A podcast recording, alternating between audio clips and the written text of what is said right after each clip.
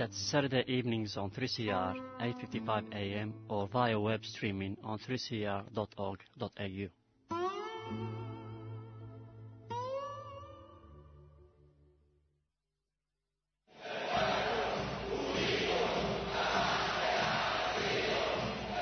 Green Left Weekly Radio.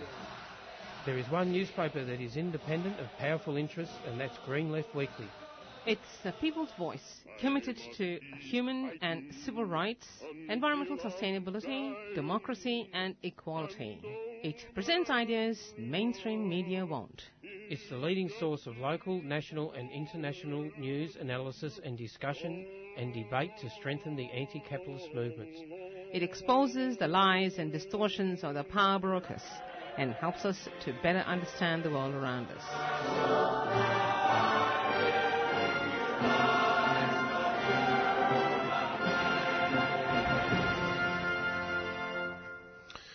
And welcome, you are listening to Green Left Radio on 3CR, and it's Climate Strike Day. Or the Global Climate Strike Day. Oh yeah. Which is, it's going to be happening in more than, do you know the number of countries that it's going to be happening today? No, I don't. But well, I think it's a lot.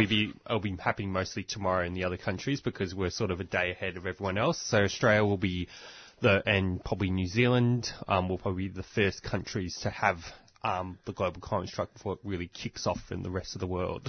Yep. And, there's a more than... I guess before I will talk a bit about that, I'd like to acknowledge that 3CR today is being broadcast to you from the Wurundjeri land of the Kulin Nation. I'd like to pay our respect to elders past and present, and that this always was, always will be Aboriginal land. And I would also like to acknowledge that, you know, the kind of fight in light of Climate Strike Day, that the fight for climate justice can't really truly be achieved without addressing Indigenous sovereignty and making Aboriginal people the centre of, fighting for such a thing. Here, here. All right. Now, I guess I want to actually we can start off actually by talking a bit about the global climate strike, I think, because it's quite amazing, actually, the amount of broad support that it has received.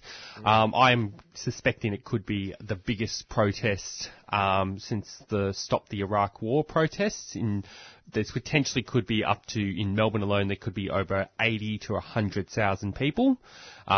Potentially could exceed that, but I think that's sort of my estimates at this point. Drawing from an article from Green Left Weekly, support for the September 20th student-led global strike is growing in Australia as the big day nears, and that some of the broad support it received has been from local councils, unions and churches have declared their support, and more strikes have been organised every day in what is building up to be the biggest day of protests. I mean, they even say this since the 2003 anti-Iraq war mobilisations. And, some of the examples of councils that have given it support have been the Moreland Council, the Fremantle Council in Western Australia. The Yarra City Council had also given support, although not necessarily all councils have reacted this way. Liberal and Labor councillors on the Inner West Council in Sydney blocked the Greens from putting a motion to endorse the global climate strike. Boo. Port Phillip Council in Victoria said employees could take annual leave to attend the strike but refused to support on the grounds that there would be a range of views on students leaving school to take part, which kind of sort of reminds me of some of the more conservative kind of forces who are arguing against the strike. In fact, there was one Moreland councillor who argued that he didn't want to support the strike on the principle that he was a teacher and he didn't support students skipping school. What a dead shit. What a loser. And also, I also think it's also weird because, I mean, as someone who actually works at schools, this Friday is actually the last day of school, and most schools are going to be finished quite early. In fact, most of them will finish by 2:00 or even earlier than that. So I don't know, to take half the day off to attend the global strike. Most students could probably just attend the first half of the school and just leave as soon as recess starts and walk out. So, yeah, like my parents are both teachers, and on the last day of term, what do? Sit around in class and watch videos, generally. It's a bit of a bludge day. Yeah. And it's like, yeah, it's... So if kids are wanting to take strike action on climate change, I would have thought teachers should be celebrating that they are switched on enough about the world that they live in and engaged enough to want to try and influence the political process in this country. Like, it's a really healthy sign. It's weird how people flip from going, oh, you know, kids today are so apathetic, not like back in my day. And then once they want to get out on the streets, oh, they should stay in school. This is outrageous. And then the next more interesting thing has been universities. So a lot of the universities have endorsed the strike. In fact, my university, Melbourne Uni, has endorsed the strike, but sort of saying that people, you know, not necessarily the best one, but, you know, they basically said that students who want to attend can attend and won't get penalised for doing so, and that teachers must accommodate the students who attend the strike in terms of those arrangements. But I think But the only university that has not endorsed the climate strike at this point has been RMIT for some reason, despite touting themselves as the leaders in sustainability. They still have refused to back the global climate strike. And I guess some other more interesting kind of thing is outside. So the majority of the trade unions have endorsed the strike, but I guess trade unions are in a bit of a pickly position in the sense that they can't necessarily or have the will or etc. to organise kind of mass sort of strikes in support, like getting workplaces bit by bit to sort of walk out on the job. And so it's going to be a lot of the union workers who are going to be attending the strike are probably going to be a combination of people taking annual leave or people who might have got motions passed. I mean, you want to report a bit on the MUA sort of stuff which has been the most interesting? Yeah, I'm just trying to find an article. So the Sydney branch of the MUA, which is, you know, the MUA in general is a more radical union, has a pretty sort of, you know, more class struggle perspective. And then the Sydney branch within the MUA is one of the more radical branches. I think the branch secretary is Paul McAleer, who's a Communist Party... He's a legit lefty, let's say that. Mm. And so the Sydney MUA branch are going to be walking off the job today to support the climate strike, which is fantastic.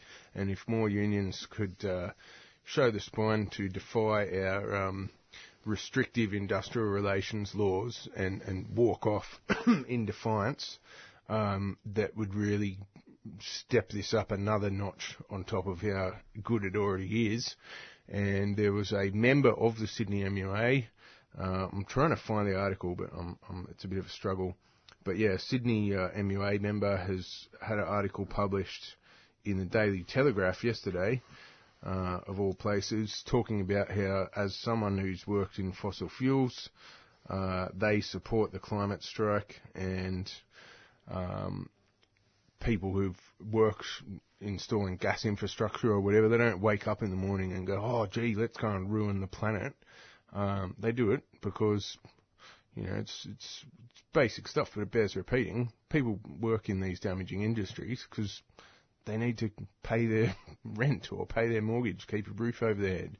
And, yeah, he's basically making the point, if alternative jobs are created, fossil fuel workers will come across to those other jobs. There's nothing magical about fossil fuels that makes us want to work in that particular industry.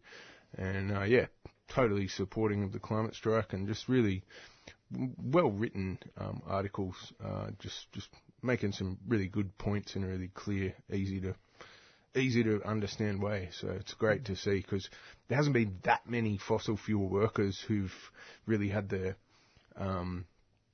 I don't know, the spine to come out and publicly say, as a fossil fuel worker, I support climate action. So whenever that happens, it's really good, and it emboldens other people who work in fossil fuels to think about this stuff and not see climate activists as their enemy, and and I think it's really good that the climate strike has had such a strong focus on a just transition.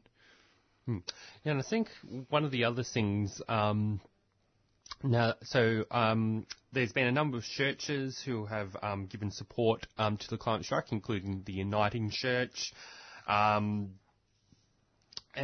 so on. But the more outside the churches, the trade unions and and universities and the local councils, probably the more interesting kind of supporters of the climate strike has been the number of businesses that have kind of supported the climate strike.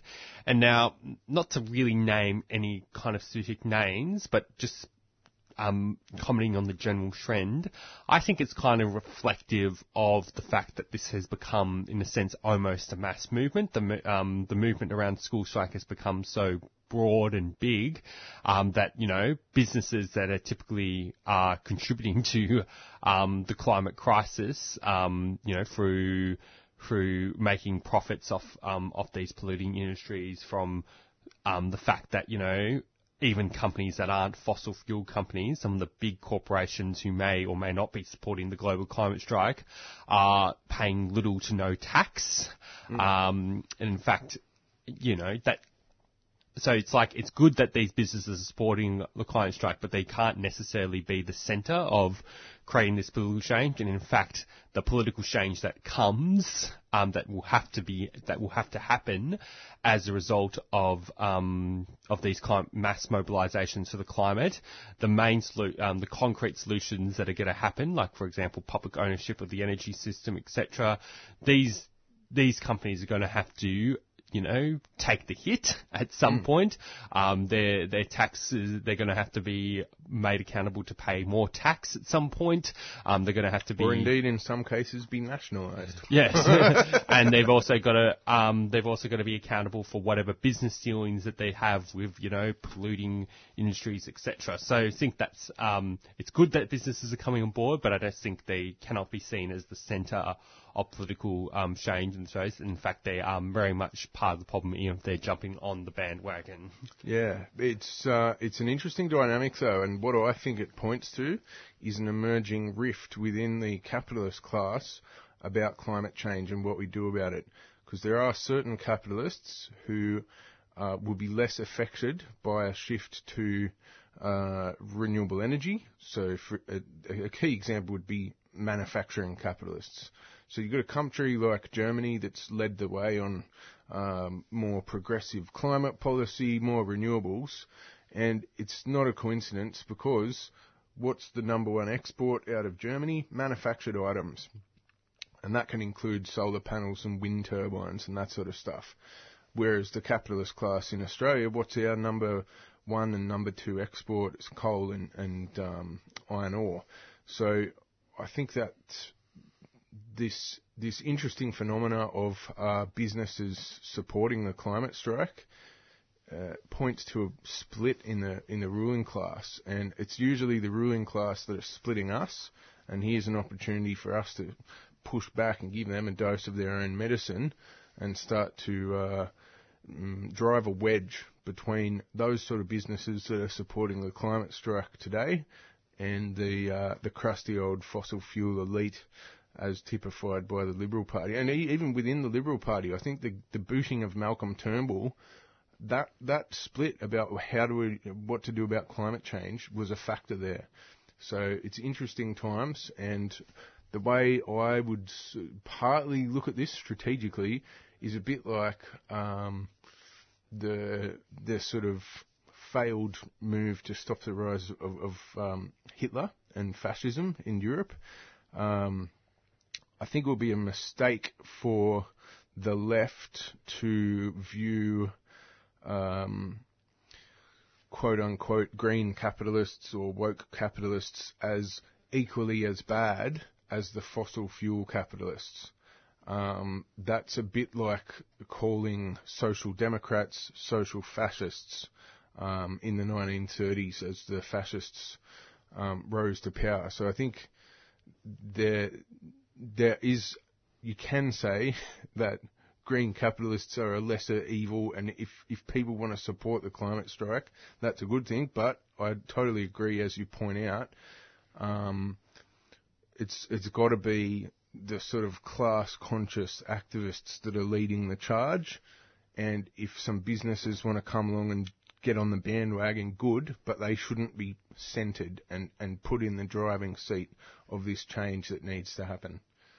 But yeah, it's an interesting and welcome weird scenario where there's a whole bunch of businesses saying, "Oh yeah, you want to take the day off to go to a strike? Go for it." All right, we might just play a quick announcement and probably move on to our first interview.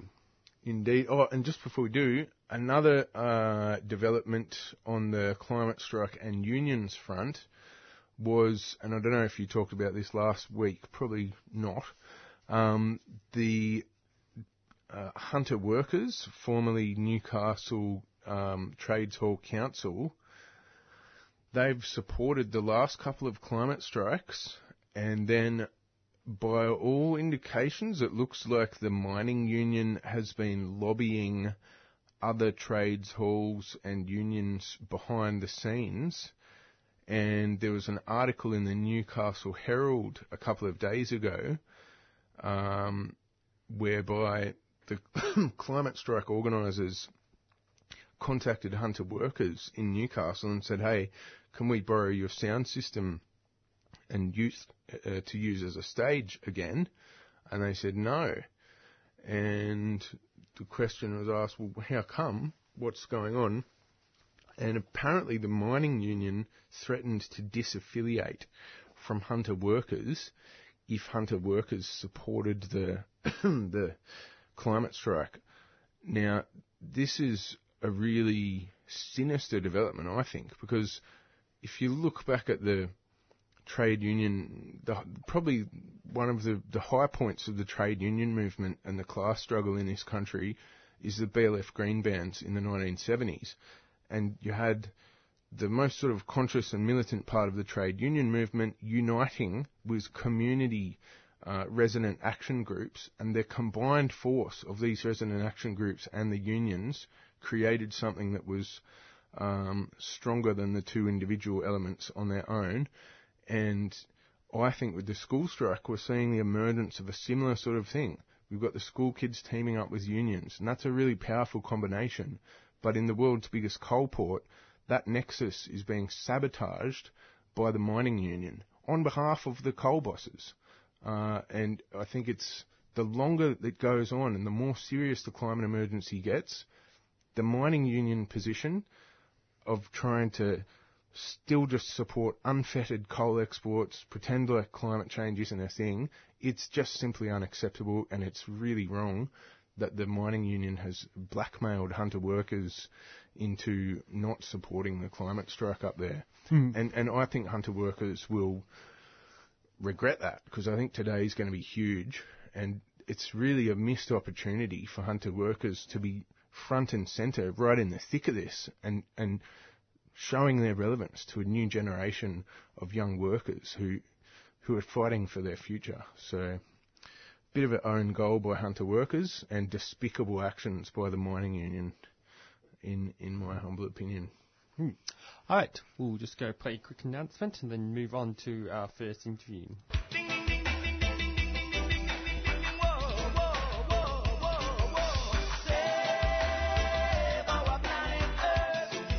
This is an open invite to the global climate strike. This Friday, 2 p.m. at Treasury Gardens. Australia is already on the front lines of the climate crisis. Prolonged drought, flash flooding, catastrophic bushfires, severe cyclones and heat waves. But just at the time when we need to ramp up climate solutions, we've elected a government in complete denial, chasing destructive profits for the few at a terrible cost for the many. If you can't make it to the Gardens, 3CR will be broadcasting live from the strike, so you can hear the speeches right here on your wireless from 2 p.m. So join us in saying no more at the global strike for action on climate change. This Friday, 2 p.m. at Treasury Gardens.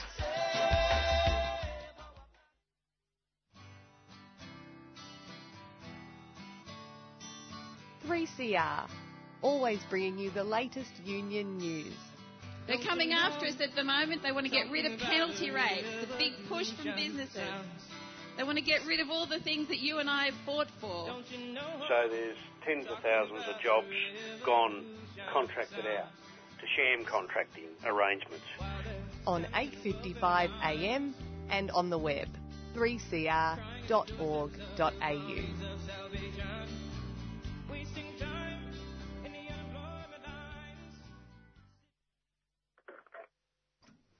Alrighty, welcome back. It is Friday morning, the 20th of September, and you are listening to Green Left Radio on 3CR. And on the phone line, we have Councillor Sue Bolton from Moreland City Council. Welcome, Sue.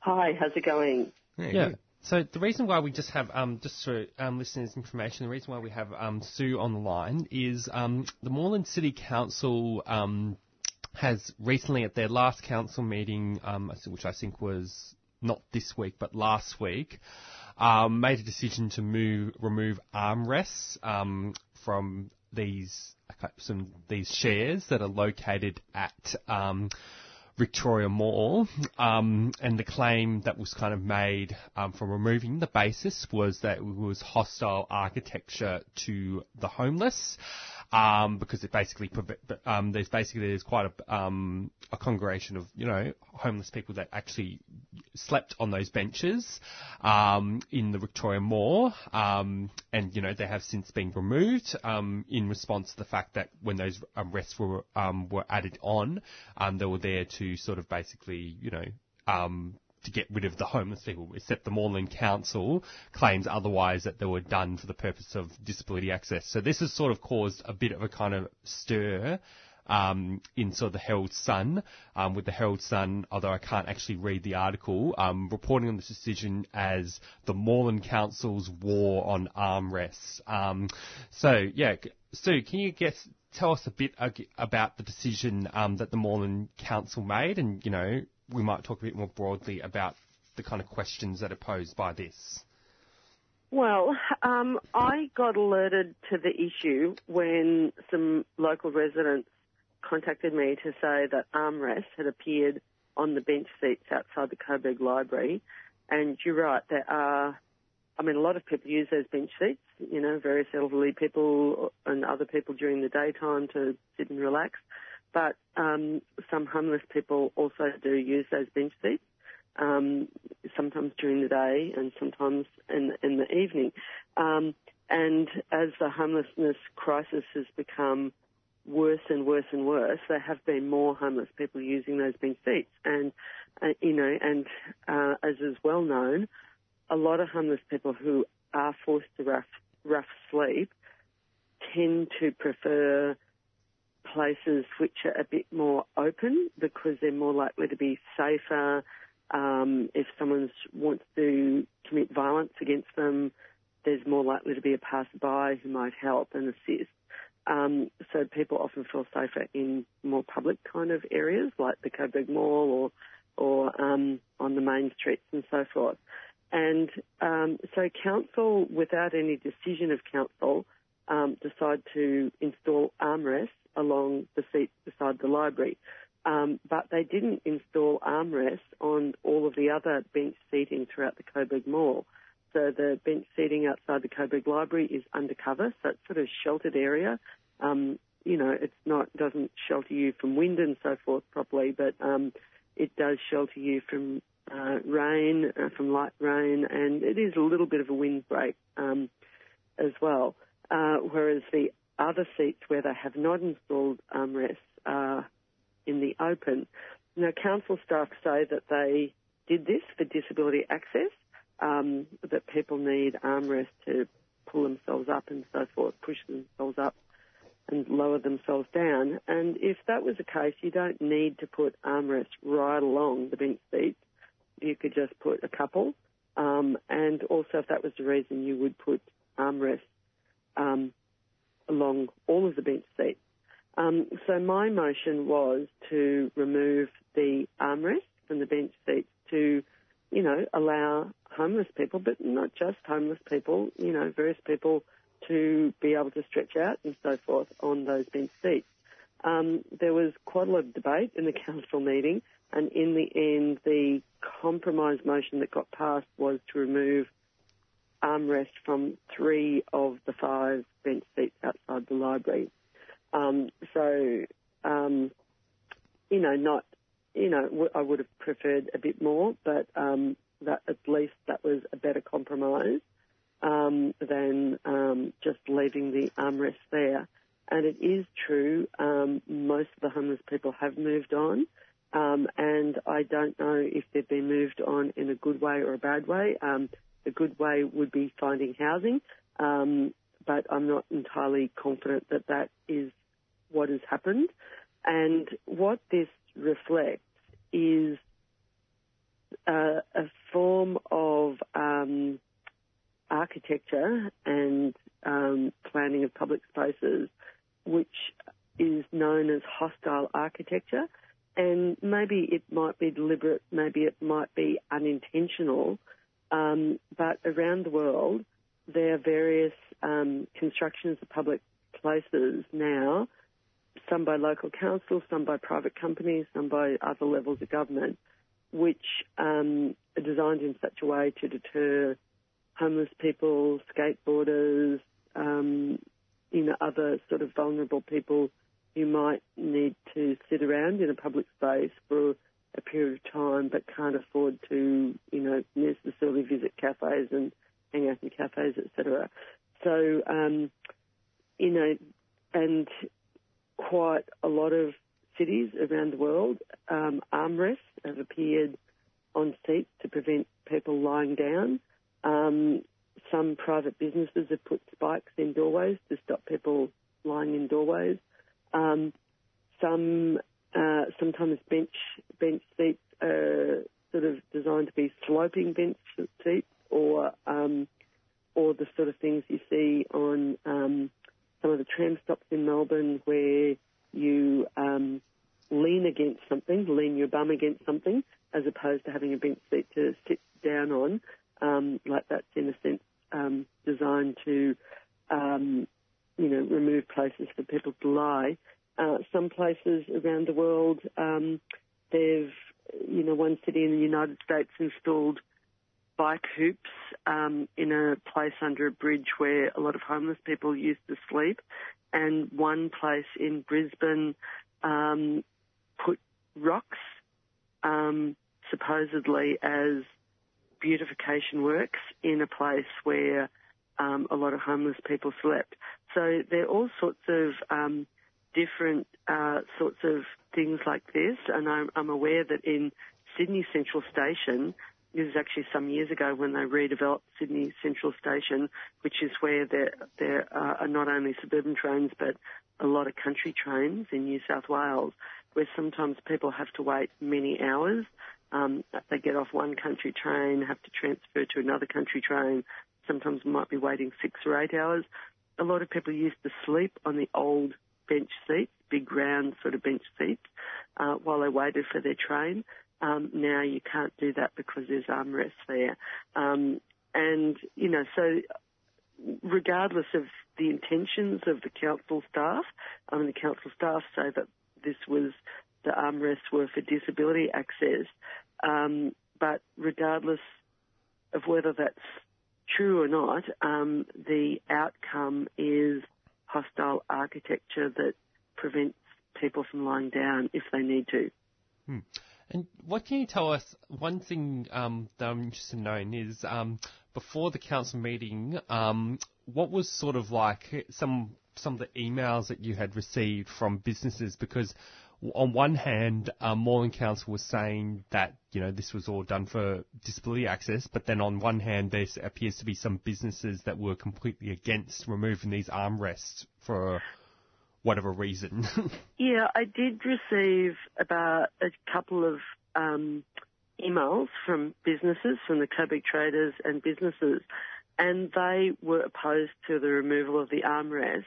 And they clearly saw the installation of armrests as being a way of preventing people from lying down and you know, primarily preventing homeless people from lying down and deterring homeless people from gathering in that space.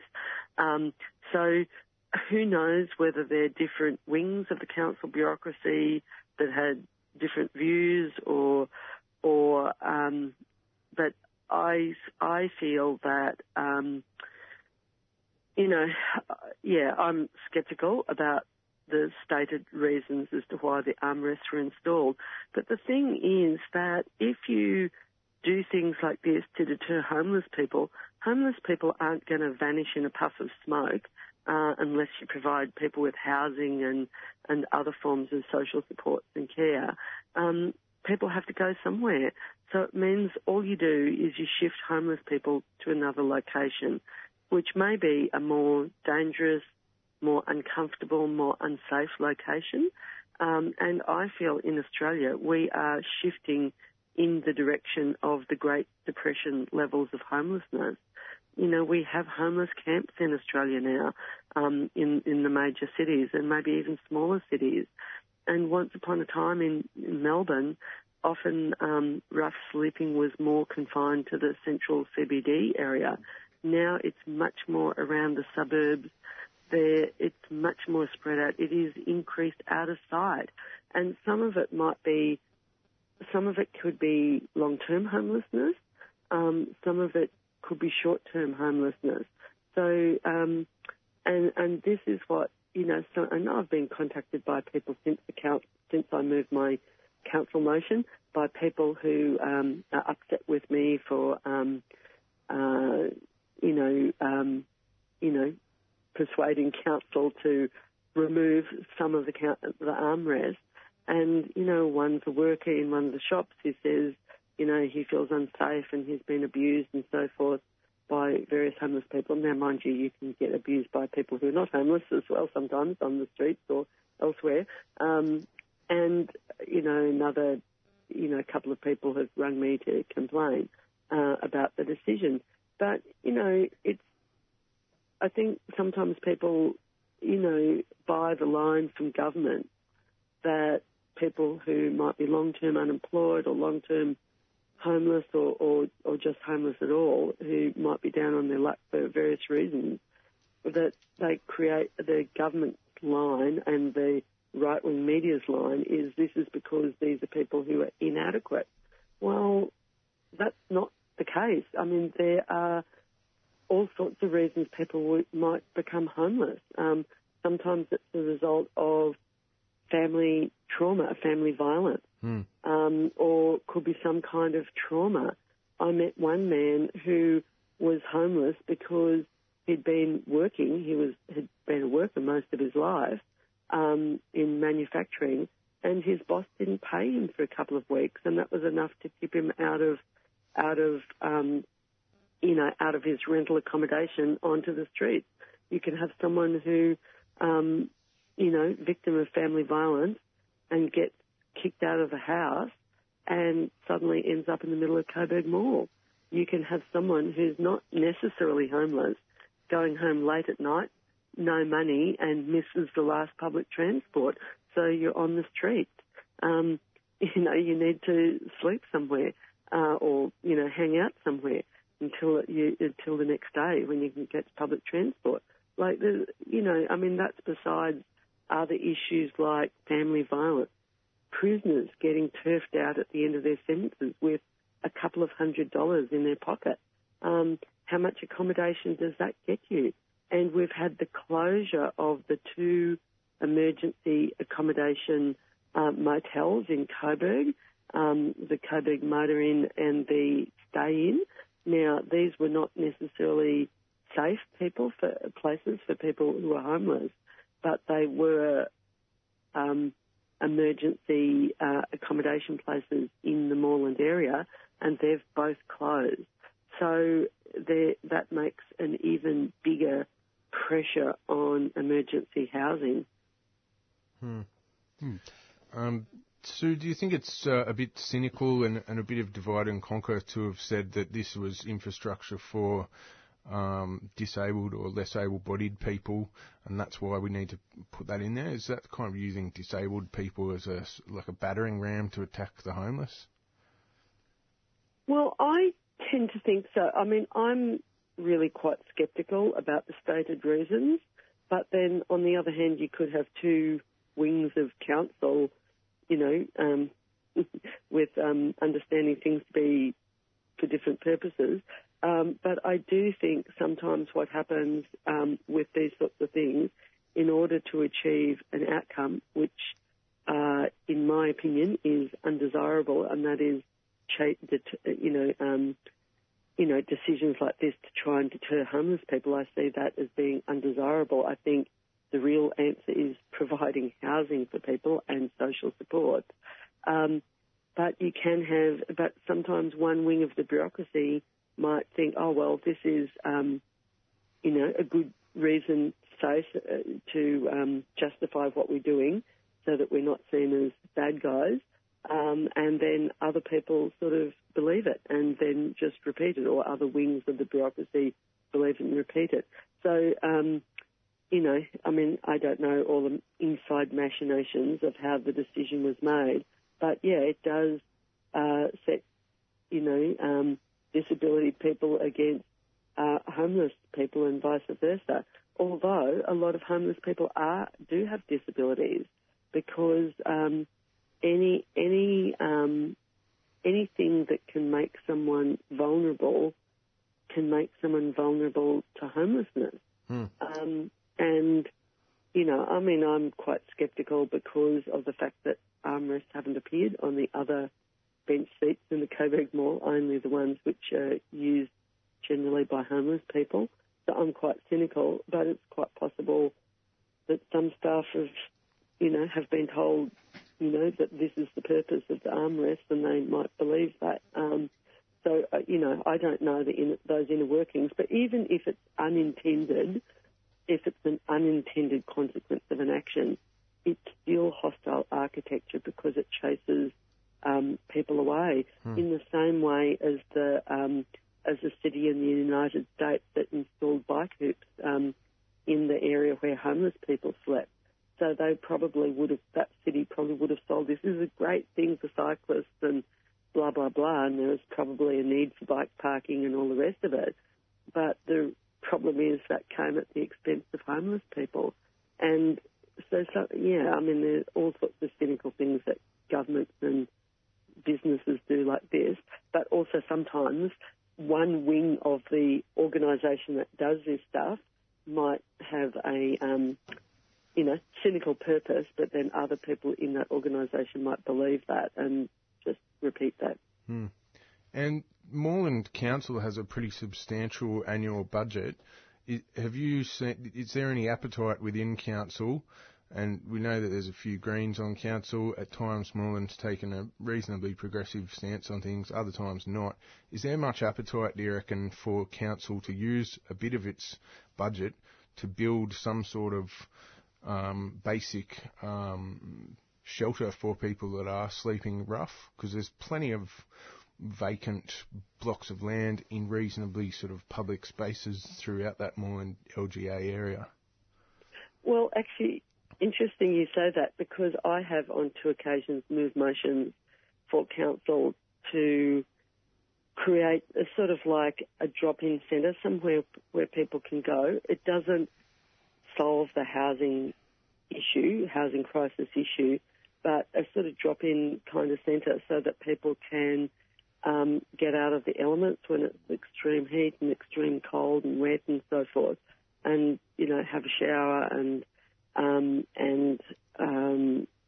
maybe get a hot drink or something, so that people don't have to be out in the elements. And there was sort of support from the other councils when I raised that issue, but when it came to the crunch of spending money on something, that evaporated, because the council organisation or the upper echelons of the council organisation were resistant to the idea of council spending money on anything like this, because they see it as a state government responsibility. And plus I also got contacted by the Salvos, who do run a sort of drop-in centre in Brunswick, saying, oh, well, we already do that, you know, this is a replication. But the thing is, that's in Brunswick. I mean, I actually think there does need to be something in Coburg. Mm. And obviously people who are begging, who feel forced to beg, aren't going to want to be in the drop-in centre all the time because they're trying to, you know, find a way of raising funds to cover, you know, whether it could be medication or food or whatever it is, or electricity bills. I mean, some people who beg might actually have accommodation and not be homeless, but they might be on the edge of losing that accommodation. But it still would be somewhere where people could go out of the elements. And I have spoken to people like the Homeless Persons Union and other people who are involved with homeless issues, and they said that this would be a good idea, but the whole idea was really scotched by the council, and the councillors were not prepared to push on with the other councillors were not prepared to push on with the idea. But I personally think that would be a help, not a solution, but a help for people, because it means people wouldn't have to necessarily always hang out in front of the Coburg Library or wherever. There would be an alternative place where people could go. Hmm. Right. Well, Sue, do you have any kind of final comments? Because we're just running out of time now for good to go and move on to the next interview. Yeah, no, I think that's really it. But I think we just need to be vigilant about this issue of hostile architecture, which is designed to basically deter homeless people. Definitely. And you're heading along to the climate strike today? Absolutely. Just about to go now. Yeah, awesome. All right, we'll catch you there. No worries. Thanks, Zane. Thanks, Sue. Bye. Bye. Yeah, Councillor Sue Bolton there from Moreland Council, talking about hostile architecture and measures that have been implemented to try and flush out people who've been sleeping rough in Coburg Mall, which is not really a very nice thing to do to people that find themselves in that situation. All right, we're just going to play a couple of announcements, and then we're going to be speaking to Sophie Lestrange from the Melbourne Activist Legal Service.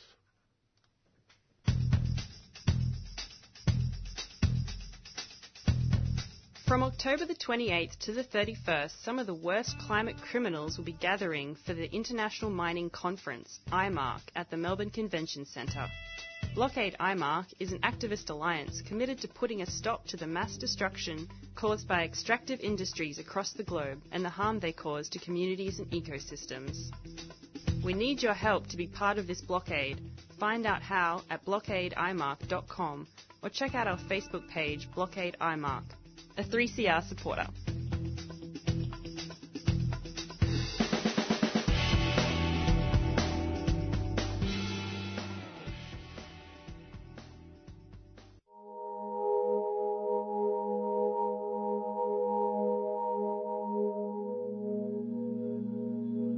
I spent 3.5 years living on the street, and I know what it's like to have no hope and not to feel part of the society, and I think that's where a lot of these people are.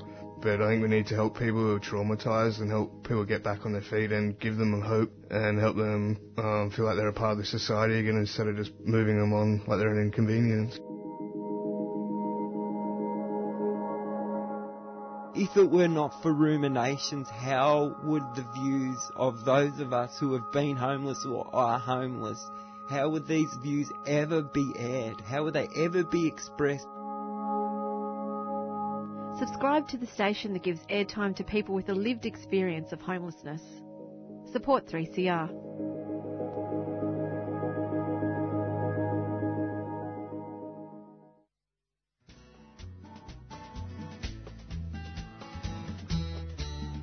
This is Irene Bolger, former Secretary of the Nurses Federation in Victoria. Throughout the nurses' dispute in 1986, and the waterfront dispute in 1998, 3CR was always there, broadcasting the voices of workers in struggle. You're listening to 3CR Community Radio, and we're broadcasting live from the Bayida Chicken Strike here in Melbourne. We've just seen all of the thousands of nurses walk through to their meeting, and people from different unions showing their solidarity. 3CR, radio for the workers, by the workers, since 1976.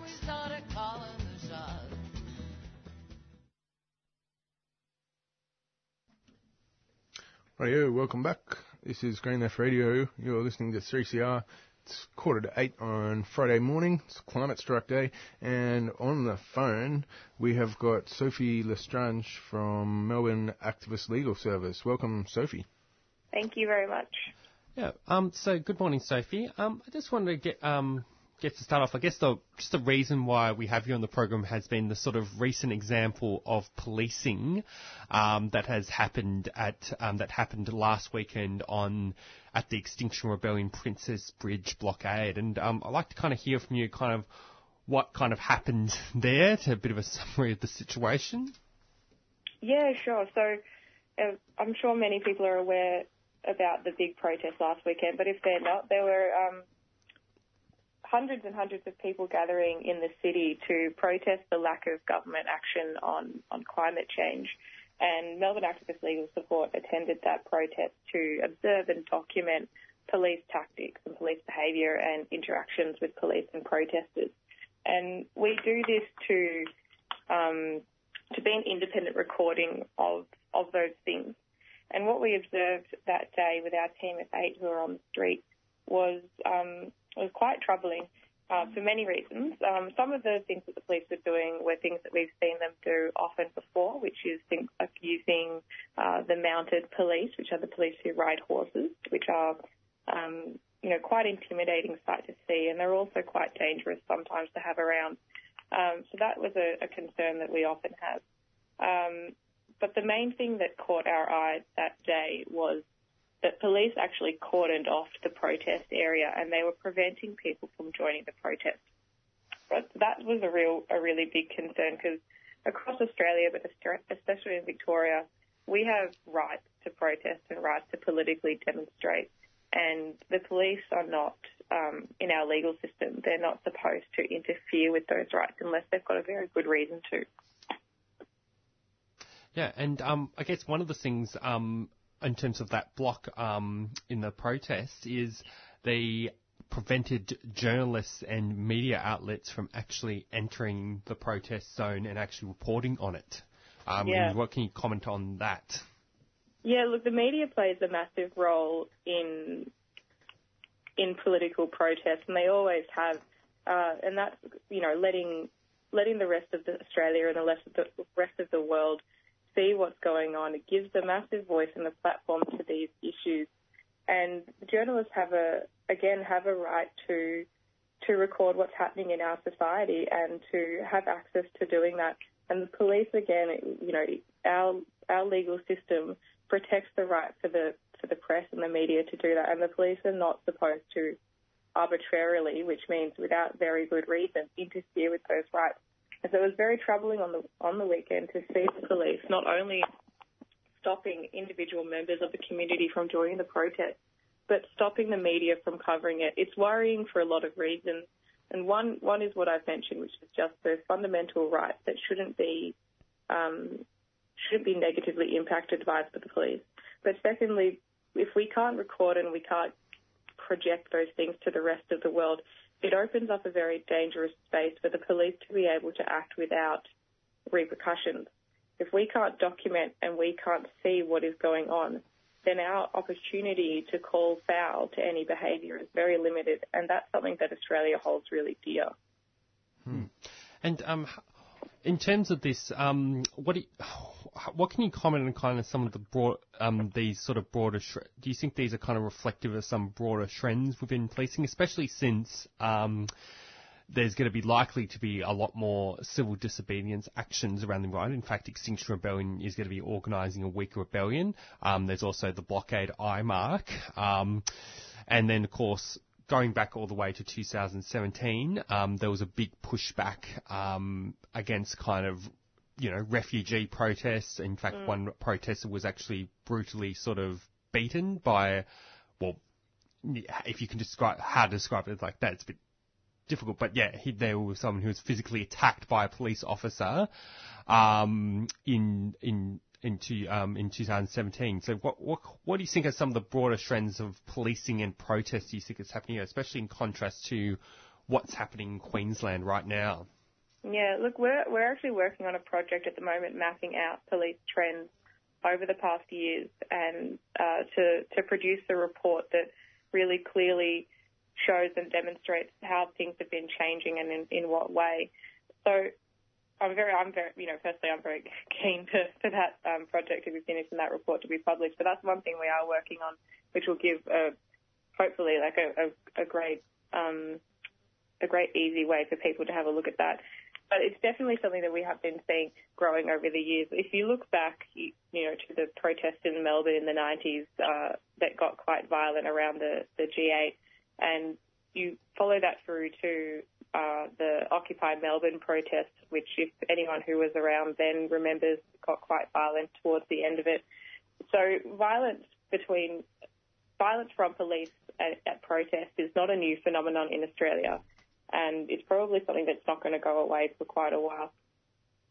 The rise of tensions that has been happening between protesters and police and between protesters and the general public is definitely something that I think anyone who's been to a protest over the last few years will have noticed has been increasing. Police have always played a role in this space. And what is becoming more apparent is that the fear that police have in preventing people from taking part in protests is definitely growing. Police have obtained over the last few years that what they term less than lethal weapons for crowd controlling. We see police carrying long-handled batons and capsicum spray, or what sometimes is called OC spray. These sorts of weapons, or less than lethal weapons, or whatever you want to call them, they're not just important when they're used. Their presence is important, and in that installation of fear in people that prevents them from wanting to take part in protest or making them feel unsafe when they are at a protest is as much a violence as the actual use of those things. And we've definitely seen a rise in those, and those are state sanctioned. Those are things that the Victorian government is paying and encouraging police to take out to these protests. And it's very worrying because, as I've said, it's not just about when that violence occurs, but it's about the threat of that violence. And we want people in Melbourne and across Australia to feel safe and comfortable and empowered to protest and to politically demonstrate. And they should be free to do that without the fear of violence and without violence itself. Zane, do you have a question you would like to ask? I guess the other thing about these non-lethal weapons is when they're initially introduced, the line is always these will only be used in very severe circumstances, and then as time goes on, inevitably the police tend to get a bit more trigger happy with cracking these things out, and we've seen that with things like OC spray and tasers. Yeah. Yeah, definitely. Look, you know, I think capsicum spray is a great example of that. If you have any spare time and want to read the Victorian Police Manual, you'll see that there's very strict guidelines about how and when capsicum spray is supposed to be used. Supposed to be used directed at an individual to prevent an immediate threat of violence. And you know, we see capsicum spray being used, you know, for lack of a better word, willy-nilly sometimes at protests, being sprayed indiscriminately. So that means being sprayed across people, and we've seen that happening to people when they've been sitting down and peacefully protesting and there's been no imminent threat of violence. All we've got to go on is experience and what we've seen happen in the past and these trends. And so I think you're completely right. It's very worrying with these less than lethal weapons when we've seen them go from being used properly to being used in really unsafe manners. And these new weapons a much higher level than OC spray and batons. We've got pepper ball bullets, which are little rubber bullets. Now, there's a there's been one death from these bullets in another part of the world. We've had one person has gone deaf from being hit in the ear by them. So they're not light-hearted. They're serious machinery, and we're very worried, you know, down the years how these are going to be rolled out. Yeah, just one last kind of question I kind of have is in terms of like some of the police's sort of actions at this protest, what was their kind of justification for sealing the kind of protest zone? Look, we didn't get a uniform justification for why they were doing it. We got a range of answers. The main one that we got was that it was for safety, and we just couldn't quite understand what exactly it was that they were referring to by safety. We observed the protest to be peaceful. Yes, it was disruptive. It did block off a road. It did cause a bit of disruption in the city, but that's what protests do. That's exactly the basis of how they operate. It's nothing new for a protest to cause traffic disruption, especially in Melbourne, which is which we see these types of protests happening, you know, several times a year.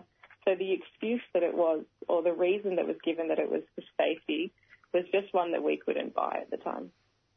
Hmm. We think it was more about controlling those protests.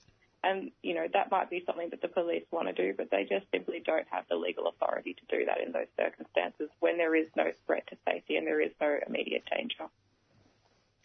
And Sophie, Melbourne Activist Legal Support, you do a bunch of good work helping out with legal support, as the name would suggest, for various protests, including some of the anti-fascist and anti-racist protests that have happened. How can people support the work that you do? Oh, what a fabulous question. We have a fundraiser going on at the moment to try and raise money so that we can buy ourselves more equipment, such as GoPros, which are great for just doing continuous recording, to upgrade some of our tech. You can donate to us. You can go straight to the donate site, which is support-activist.raisley.com. But you can also find a link to that through our website, melbourneactivistlegalsupport.org, or through our Facebook page. So they're all there. But we're also always looking for people to come and join our team. We're a group of volunteers. Some of us are lawyers, some of us are law students, some of us are paralegals, some of us aren't employed in the legal profession at all. We're just into that side of things. And if you want to come and join and become a legal observer, get trained up on how to do it, or become part of our organising team, our admin team, or become one of our trainers, which the people in our group who go out and do Know Your Rights with Police training, or work with groups on how to set up their own internal legal support teams. We'd love to have you. So jump on our website or our Facebook group, and we'll let you know when our next meeting is and our next training. Yeah, wicked. All right. Sophie Lestrange, thank you very much for speaking with us this morning. Thank you very much for having me. All right. Catch you next time. So you going to the climate strike today? I am, yep. I'll definitely be there. All right. See you there. Okay, see you there. Bye. Bye. Sophie Lestrange there from Melbourne Activist Legal Support. And as Sophie said, they're currently having a fundraiser so they can upgrade their equipment and do what they do a little bit better. So if you've got a few bucks to spare, get amongst it and show your support. All right, we are coming up to the activist calendar. Stick around.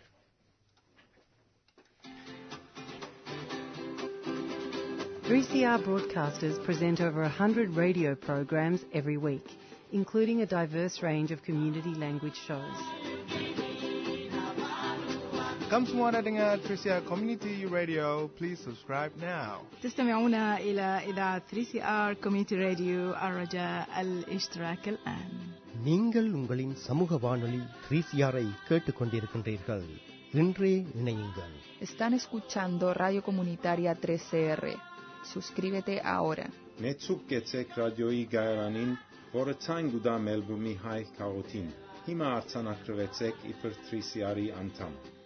the station that gives your community a voice. Subscribe to 3CR.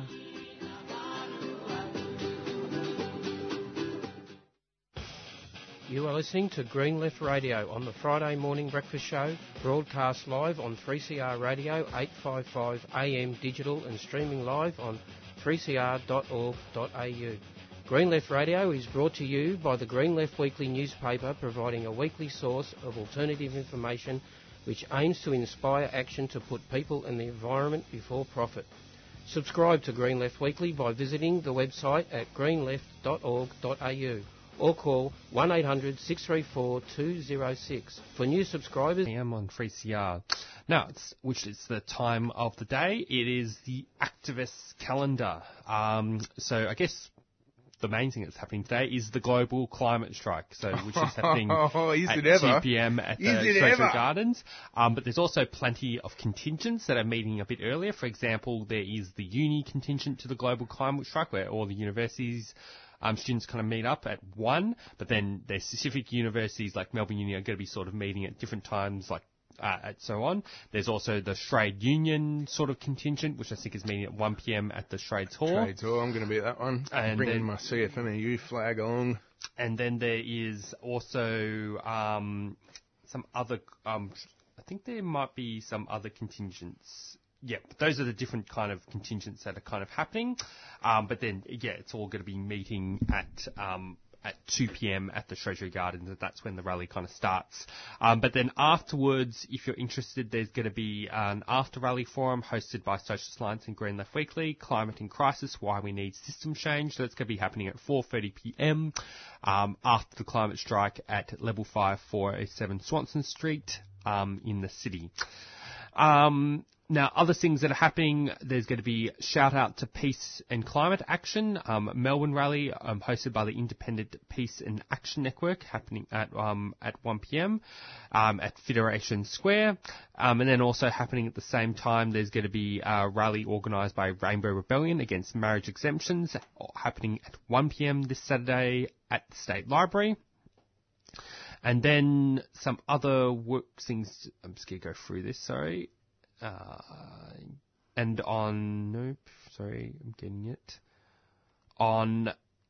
Monday night, there's going to be there's Extinction Rebellion intro talk at the Ceres Education Ceres Centre in Brunswick East. And then there'll be also there'll be a Green Left Weekly discussion, Marx's Lessons for Today's Climate Rebels, happening at 6pm Monday the 23rd, at the Resistance Centre, Level 5, 407 Swanson Street. And then on Tuesday, this coming Tuesday, there'll be a public forum, Climate in Crisis, What Kind of Rebellion Will It Take, which will be Level 5, 407 Swanson Street in the city.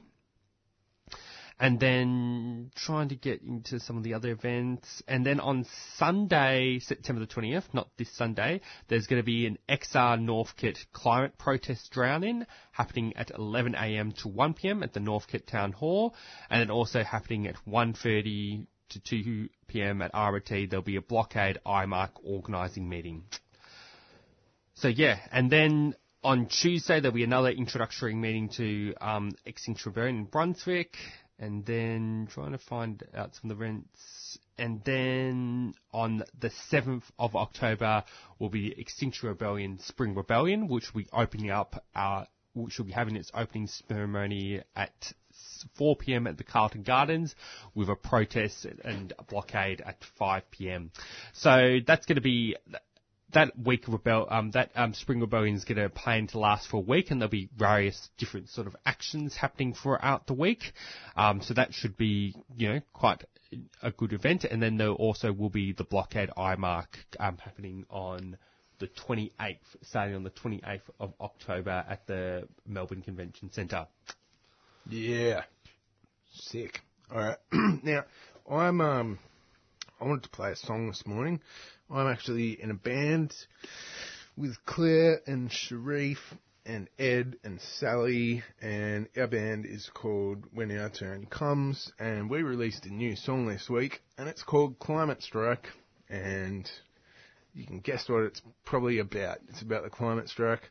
We've got a gig coming up on October 12, Saturday, October 12 at Cafe Gummo in Thornbury. If you want to come and check us out. And if you're going to the climate strike today, or you're having a climate strike after party or some related event and you want to chuck a bit of climate strike music in your playlist, it's on Spotify, it's on iTunes and all those sort of platforms. So yeah, check it out. And we've got this great film clip that our friend Eric made for us too. So yeah, keep an eye out for that one. So this is When Our Turn Comes with Climate Strike.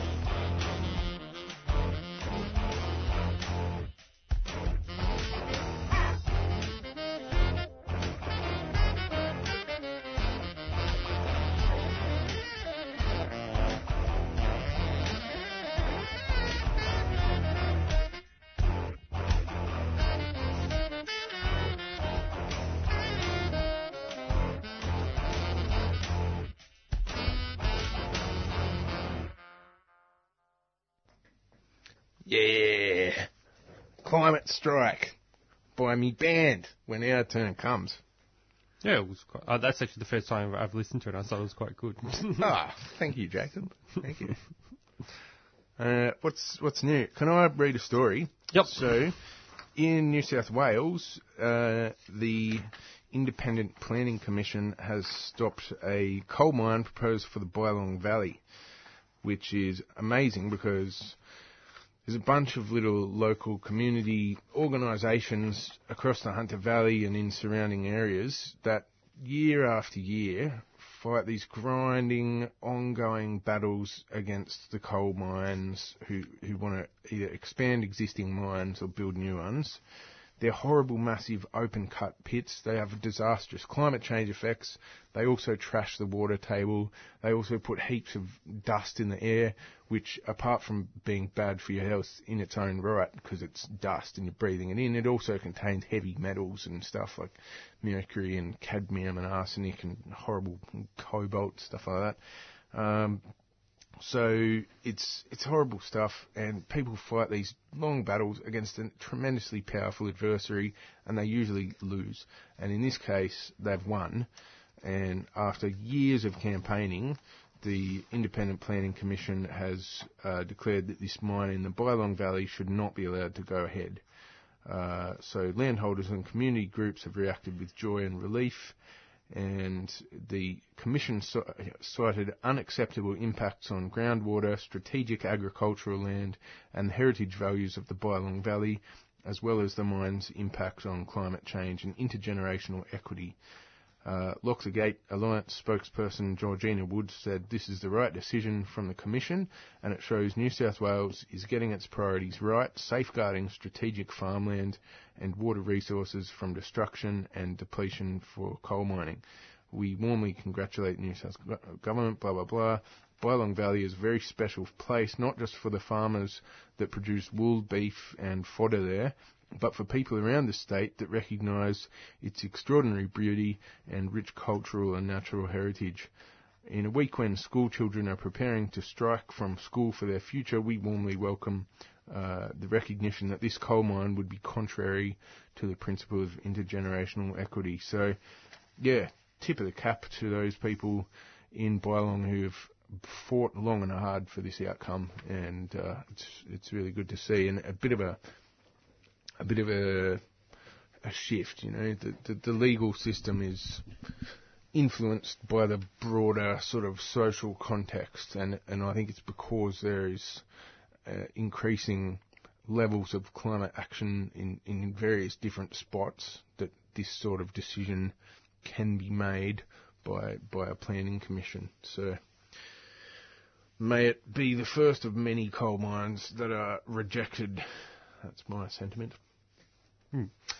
Now, I guess I wanted to start by discussing some of news that's happening kind of in the international sphere, but that is on the subject of West Papua.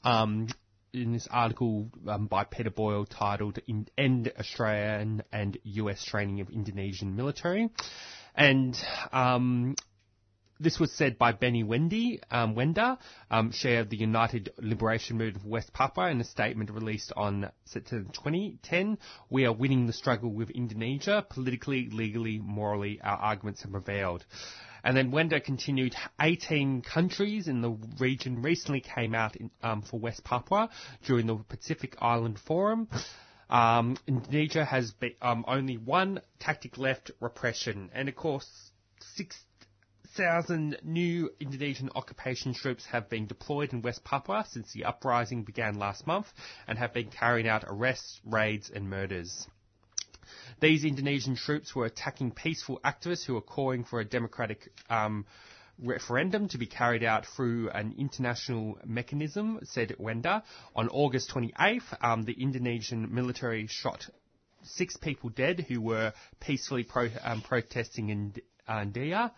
Wenda said people in West Papua are scared because we carry the trauma of Indonesia military operations, such as the 1963 Troika invasion, the 1977-78 Highland operations described by the Asian Human Rights Commission as an neglected genocide, and the ongoing military operations in New Diuga, which have displaced over 35,000 people.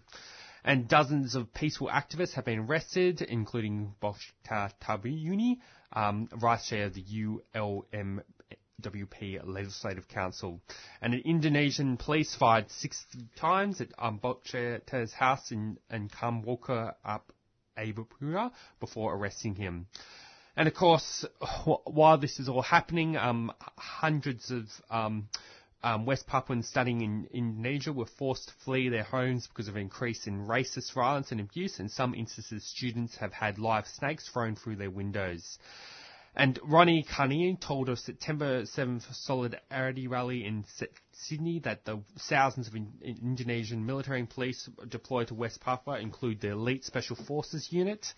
And these Special Forces have, you know, been trained by the Australian government, the US government and other Western governments, said Karina. These governments have to be held accountable for this misuse of their taxpayers' money. And Karina, you know, in closing, called for this military aid to be stopped and for Australia to support the commitment by the Pacific Islander Forum to urge the UN High Commission for Human Rights, Michelle Bachelet, to visit West Papua to investigate conditions there. All right, and might just play a quick announcement that's related to that story. So there's a CD launch coming up for West Papua. Rise the morning star. Come to a very special evening of music, dance and dinner. Joy of Freedom. Pacific Voices sing out for West Papua. Celebrate the launch of the CD Joy of Freedom on Saturday the 21st of September from 6pm at the Brunswick Town Hall. Entry is $15 and includes dinner. Performers include the Chendrawasi Dancers, Pacifica Victoria Choir, Corianne, the Black Sisters, Black Orchid String Band, Izzy Brown from Combat Wombat, and Tatame and the Neighbours, because music is our weapon. More information at Facebook event Joy of Freedom, a 3CR supporter.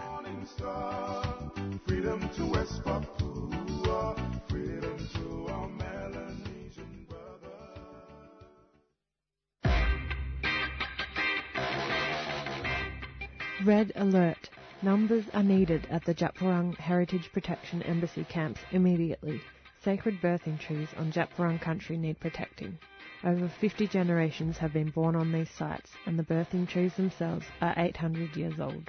These trees are being protected from the Victorian Labor Party's planned highway extension that is set to destroy this sacred dreaming landscape. The campaign to protect country is led by Japarang traditional owners who are calling on people from all walks of life for support. You can help by joining traditional owners at the camp on Japarang country near Ararat, or by donating and putting pressure on Daniel Andrews to protect this sacred land. Visit dwembassy.com for more information and updates. No trees, no treaty. Alright, you're listening to Green Left Weekly Radio. It is 8:17 a.m. So we're finishing up the program shortly. But I guess one thing I want to discuss going into some international news has been just to give a bit of my take on this scandal that has befouled the poor old Canadian Prime Minister, Justin Trudeau. So for those who probably haven't been reading the scandalous headlines, there's been this controversy around Justin Trudeau because he was found when he was a 29-year-old teacher of donning essentially what is blackface at a costume party in 2001, which was, you know, definitely characterised as kind of a racist act. And what I find quite interesting is there has been, you know, some rightful moral outrage about this, but then I would hardly have to say this is actually hardly the worst thing Justin Trudeau has done. Mm. In fact, the worst things he's done has been, you know, as a Prime Minister, he's approved oil pipelines being built in First Nations land in Canada. Mm. He has sold, you know, weapons, basically being part of selling weapons to Saudi Arabia. You know, despite, you know, being a champion of sort of, you know, racial privilege, of multiculturalism and so on, you know, by the fact that he's employed, like, you know, a number of people of colour in his cabinet, etc. It's all, for the most part, all rhetoric, because he's just implementing neoliberal sort of policies that just disenfranchises people of colour and other marginalised communities, and especially First Nations, who he likes to go on a lot about how he cares about First Nations people while, you know, selling off their land and so on. Mm. So I think it's like, you know, it's a bit of a gross set of hypocrisy from the progressive sort of bourgeoisie to, you know, act morally outraged about this, but have never called him out for, you know, his neoliberal kind of economic sort of policies that have disenfranchised you know, people of colour and other marginalised communities. Yeah, and I guess you can have a crack at him for wearing blackface at a party 20 years ago and it doesn't cost you any money, whereas having a go at him for Saudi arms exports or pumping tar sands out of indigenous lands, that's that affects profits. So it's probably why we haven't seen so much criticism of those particular things. Mm. So, yeah, that's just why just one my kind of sort of take on that sort of recent story that's come. Yeah. There's another story at Green Left this week. Young Yamatji woman shot dead by Geraldton Police. Yamatji First Nations members gathered in front of Geraldton Police Station on September 18 to vent their outrage and grief over the death of 29-year-old sister Joyce Clark, who was shot dead the night before by a police officer on the outskirts of town. Among the gathered were elders of the community, close friends and family of the deceased sister, all wanting to know what was going to be done about the murder of a young woman who was known as a happy-go-lucky sister and capable of hurting a fly. The snap action was organised by a local Yamatji woman, artist and academic Charmaine Green, to get across to the town that the West Australia Police Force are not our friends.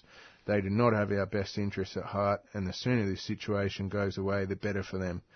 Like so many other incidents between the police and First Nation community where death has resulted, the police officers involved will be investigated by the police force and will be found to have done nothing wrong.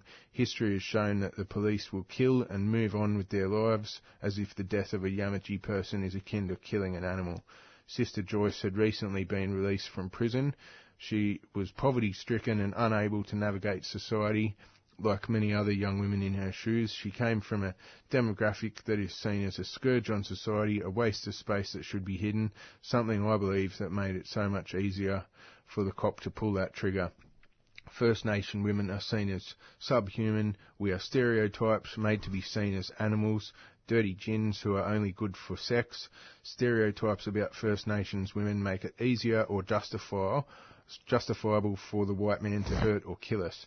In this case, it helped a cop put a bullet through a woman without a second thought. Joyce's murder has shocked and caused much grief and anger among our mob. We all know that it could have been any one of us or a family member or friend. Not only do we sisters have to navigate and try and stay alive amid our own culture due to intergenerational trauma, something the WA police forces historically played a big part in, but the white man looking down at us, and with the white man looking down at us in disgust, we also have to have faith that we will not get killed by a police officer when we come in contact with them. We need systems in place so that we come out of that contact safe and alive. The very people who are supposed to protect us instead hurt and kill us on our own land. So, yeah, that's a story from Deborah Green, a Yamatji woman and writer from Geraldton, Yamatji country. And, yeah, she finishes, "Rest in peace, sister. I really hope the outcome of the investigation comes out in favour of you, but until I see it happen, I do not believe it will." And once again, the disgraceful killing of another Aboriginal person by the police. Mm. Now the next, the more positive news story is, I'm sure Zane knows who this is, Jock Powell Freeman, yeah. who just a bit of background, was sentenced to 20 years jail for the murder of a man in December 2007. He was always insisted that he had come to the aid of a gypsy who has been attacked by essentially racist youths in Bulgaria. And, of course, a bit of background about Jock Powell Freeman. He was a radical when he was in, and still is a radical, was a member of the youth socialist organisation Resistance. And while he has been imprisoned, he has worked as an advocate for reform in Bulgarian prisons during his 11 years in jail. Anyway, the positive news is he has moved a step closer to returning home after being granted a parole by a panel of three judges at the Sofia Appeal Court in Bulgaria. So that is, I guess, some positive news, especially since he's been in jail. Because he had a long sentence, didn't he? Yes, so he's been in jail for quite a long time, and, you know, always unjustly, because, you know, he came in, it was in self-defense of someone being attacked by racist hooligans, and it's a total injustice that he was ever held in jail to begin with, and the fact that he's going one step closer to freedom, I think, is quite exciting news. Absolutely. Yeah, that's great, and no doubt he'll quite possibly step into, you know, some progressive politics and speak at some forums when he comes back home, or not. It's up to him. In fact, he might even speak up, because he's a socialist and activist. He might be happy to speak even to a 3CR and do an interview and so on, speak up about Anyway, let's hope he can he makes it to Australia, and so yeah, it'll be a very good development, especially since there's been so much solidarity work done for prisoners like him in the that's happening right now. Yeah, good stuff. Yeah. Now, the last thing, going back to the global climate strike, it's been kind of amusing seeing some of the right-wing kind of responses to it. In fact, there's been a number of politicians who have been going on up in arms about it and how they're not supporting it because they don't support children going out of school. But the more funniest one that I saw on the internet was the counter-protest to the global climate strike from the right wing, and this counter-protest involves going to school. Wow. So the Australian Liberty Alliance or whatever has set up this Facebook event,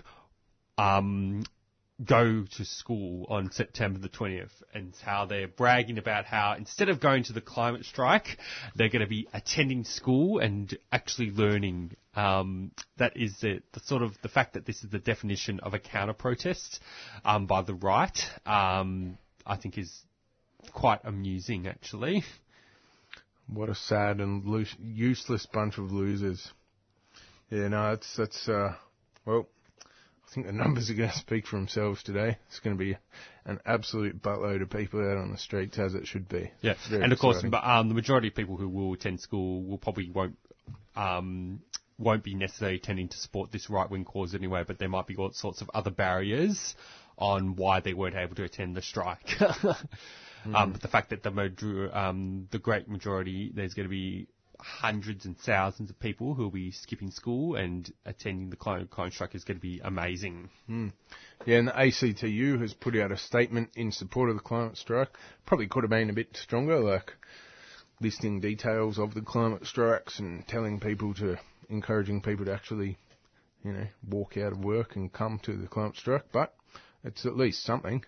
They're supporting it, so that's good to see. All right, well, might just play a couple of final announcements and then stick around because Beyond Zero Emissions are coming in, and we will see you at the climate strike, which is, by all accounts, going to be epic. Thanks again for tuning in. Victoria's roadside drug testing program is not about road safety. In last year's governmental inquiry into drug law reform, it was noted that Victoria's RDT program is falling behind on latest evidence regarding impairment. Currently, Victoria Police can charge people for detection of either cannabis, amphetamines, or MDMA. But those detections do not correlate with impairment. Impaired drivers should be removed from the roads, and that's why we're urging an inquiry into Victoria's RDT scheme to ensure that the resources that are currently employed to make our roads safer are being properly used to make our roads safer. Help us refocus road safety onto what makes roads safe. Sign the e-petition, parliament.vic.gov.au/council/petitions. And look for the Inquiry into Drug Driving Reform, Petition 117. A 3CR supporter.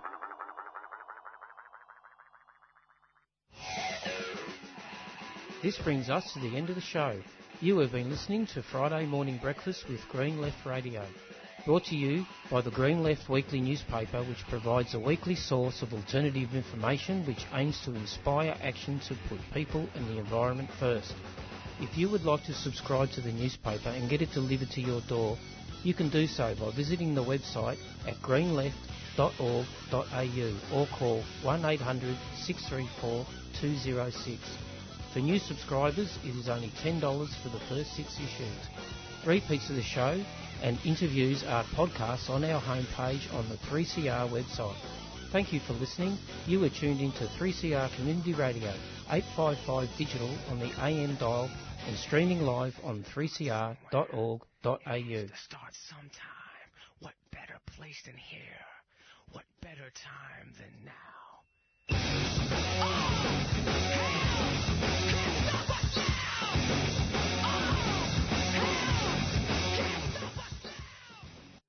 It's not a product, it's a technology. It's an education challenge. A regenerative suspension. There will be a growing demand for industrial photovoltaics. Pump hydro. Innovation in the finance. It's only $10 for the first 7 issues.